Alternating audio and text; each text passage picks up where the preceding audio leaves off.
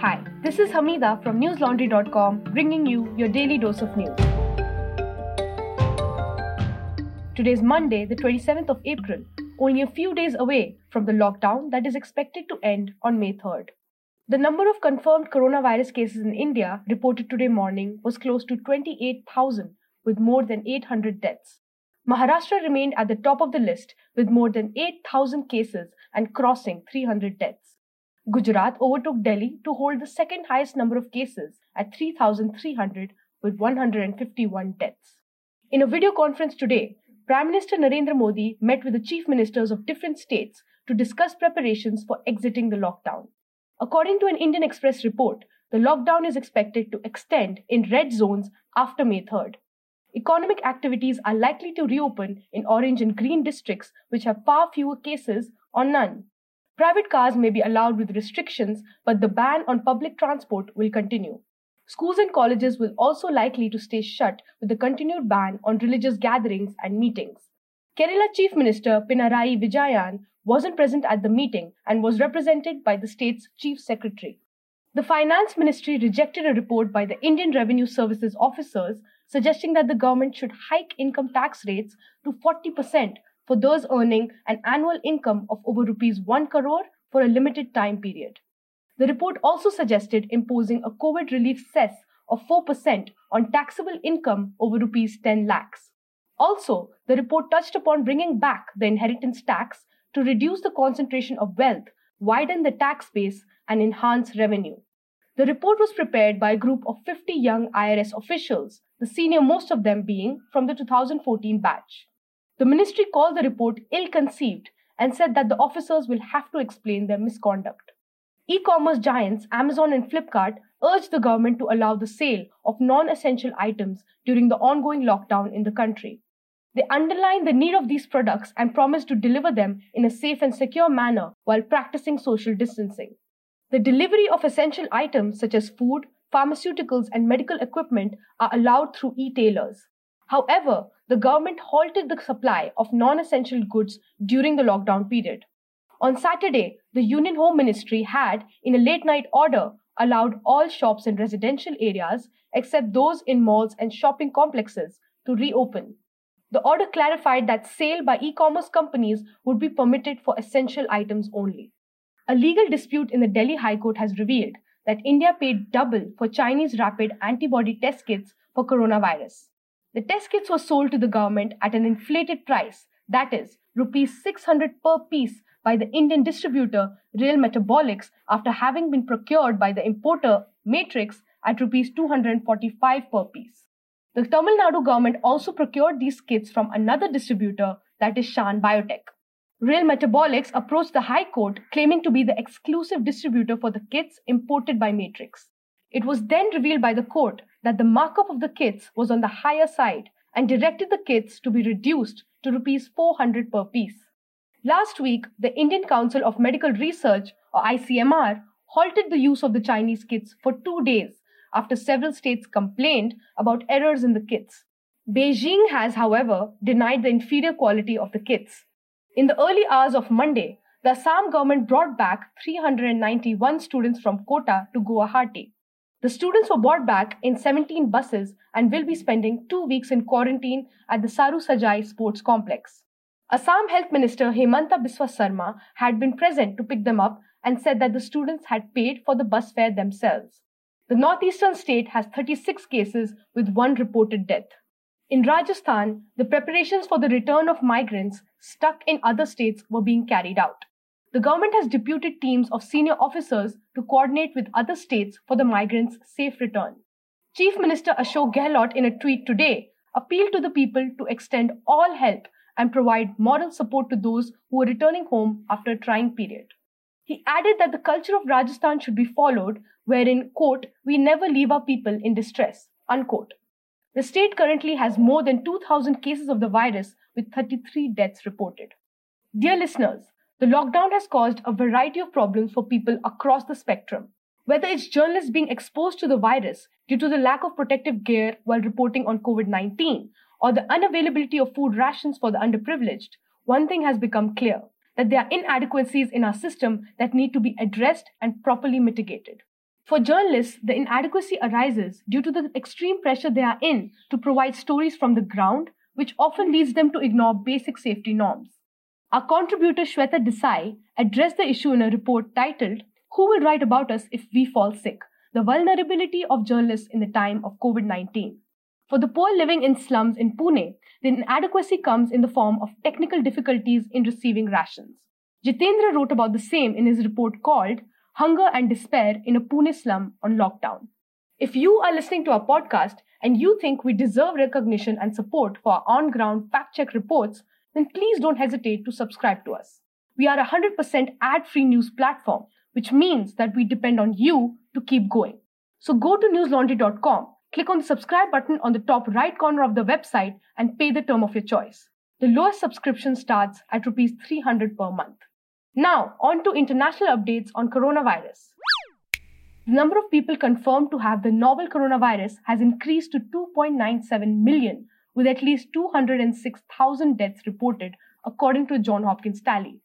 Countries around the world, including Australia, New Zealand, Iran and Spain, are looking to ease lockdown restrictions as there has been a decrease in daily cases and deaths. Italy has announced that it will ease its restrictions from May fourth. In Bangladesh, more than five hundred garment factories supplying to global brands reopened after a month-long shutdown. Some of the world's biggest clothing firms, such as Gap Incorporated, Zara owner Inditex, and H and M get their supplies from the country. Industry groups for the sector, which include some four thousand factories employing four point one million workers, had warned that the shutdown could cause the country to lose six billion dollars in export revenue this financial year. Bangladesh has reported more than five thousand cases of the coronavirus and one hundred forty-five deaths. Iran has announced that it plans to reopen mosques in parts of the country that have seen a consistent absence of coronavirus cases. According to the presidency's website, the country will be divided into white, yellow, and red regions, depending on the number of cases and deaths. The announcement comes with the commencement of the holy month of fasting in Islam called Ramadan. British Prime Minister Boris Johnson returned to Downing Street on Sunday evening, a month after being diagnosed with the virus on March twenty-seventh. Johnson was admitted for a week in Saint Thomas' Hospital in central London on April fifth, including three nights in intensive care. He is under immense pressure to start finalizing plans, easing severe social distancing measures in place at least until May seventh. The U K on Sunday reported four hundred thirteen deaths, taking the total death toll to more than twenty thousand. And if you wish to have an easier access to our Daily Dose podcast, we've got news for you. This podcast is part of the Google News Briefing now, which is a quicker way of listening to our daily episodes. To access Daily Dose on your news app, go through these steps. First, ask your Google Assistant to play the news. Then, go to Settings, click on Add New Source and look for Daily Dose. Once you find us, select it and adjust the order according to your preference. Now, you're all set. All you have to do is tell Google to play the news and it should work. Now, moving on to some non-coronavirus news. The Reserve Bank of India announced a special liquidity facility worth rupees fifty thousand crore for mutual funds today morning. This was done to ease liquidity pressures in the sector and lift investors' confidence. The R B I said that it will conduct repo operations of ninety days tenor at the fixed repo rate. Banks will need to access the funds from the R B I at the repo window. The scheme will be available immediately till May eleventh or up to utilization of the allocated amount, whichever earlier. The central bank said that it will review the timeline and amount depending upon market conditions. The move arrives after U S-based Franklin Templeton wound up six of its India funds. The bank gave heightened volatility in capital markets in reaction to the pandemic as a reason, saying that the reactions had imposed liquidity strains on mutual funds. Banking and financial services stocks registered sharp gains in morning deals. Analysts say that the R B I move will help mutual funds tide over a severe liquidity strain imposed by the coronavirus pandemic. Following the announcement, the Nifty Bank Index, comprising shares in twelve major lenders in the country, rose as much as three point two one percent in the first half of the session, with all its components enjoying gains. Last week, Franklin Templeton Mutual Fund announced its decision to wind up six yield-oriented managed credit funds in the country, with effect on April twenty-third, and cited severe market dislocation and illiquidity caused by the coronavirus as a reason. Stockholm-based think tank Today revealed that global military expenditure in two thousand nineteen saw the largest annual spike, with China and India being the second and third largest spenders after the U S. According to a new report by the Stockholm International Peace Research Institute, the total global military expenditure rose to one thousand nine hundred seventeen billion dollars in two thousand nineteen, representing an annual growth of three point six percent compared to two thousand eighteen. The three point six percent spike was the largest spending growth since two thousand ten. The report said that China's military expenditure reached two hundred sixty-one billion dollars in two thousand nineteen, which was a five point one percent increase compared to two thousand eighteen, whereas that of India grew by six point eight percent to seventy-one point one billion dollars. The five largest spenders, which accounted for sixty-two percent of the total expenditure, were the U S, China, India, Russia, and Saudi Arabia. The report added that this was the first time that two Asian states have featured among the top three military spenders. According to the report, military spending by the U S grew by five point three percent to a total of seven hundred thirty-two billion dollars in two thousand nineteen and accounted for thirty-eight percent of global military spending. The institute said that data from previous global economic downturns suggests that the economic crisis resulting from the coronavirus pandemic will probably disrupt the future military spending.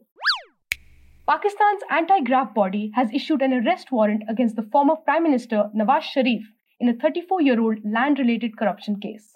The leader of the Pakistan Muslim League is currently in London for medical treatment. According to the National Accountability Bureau officials, the three-time Prime Minister illegally leased the land to Jung Group Editor-in-Chief Mir Shakilur Rahman in nineteen eighty-six, when Sharif was the Chief Minister of Punjab province. According to one of the Bureau officials, Sharif was served notices and questionnaires in this case, but no response came from him. The Bureau now would move the Accountability Court to declare Sharif a proclaimed offender over non-cooperation in the investigation. Sharif left for London in November last year for treatment after the Lahore High Court allowed him to go abroad on medical grounds for four weeks. The Punjab government extended it further in light of his medical reports. According to Sharif's physician, he is suffering from complex multi-vessel coronary artery disease, for which he is due to undergo surgery. Now for some homegrown stuff from newslaundry dot com. Has the coronavirus pandemic disrupted your plan to take that long trip? Is the ongoing lockdown making you crave going on the road?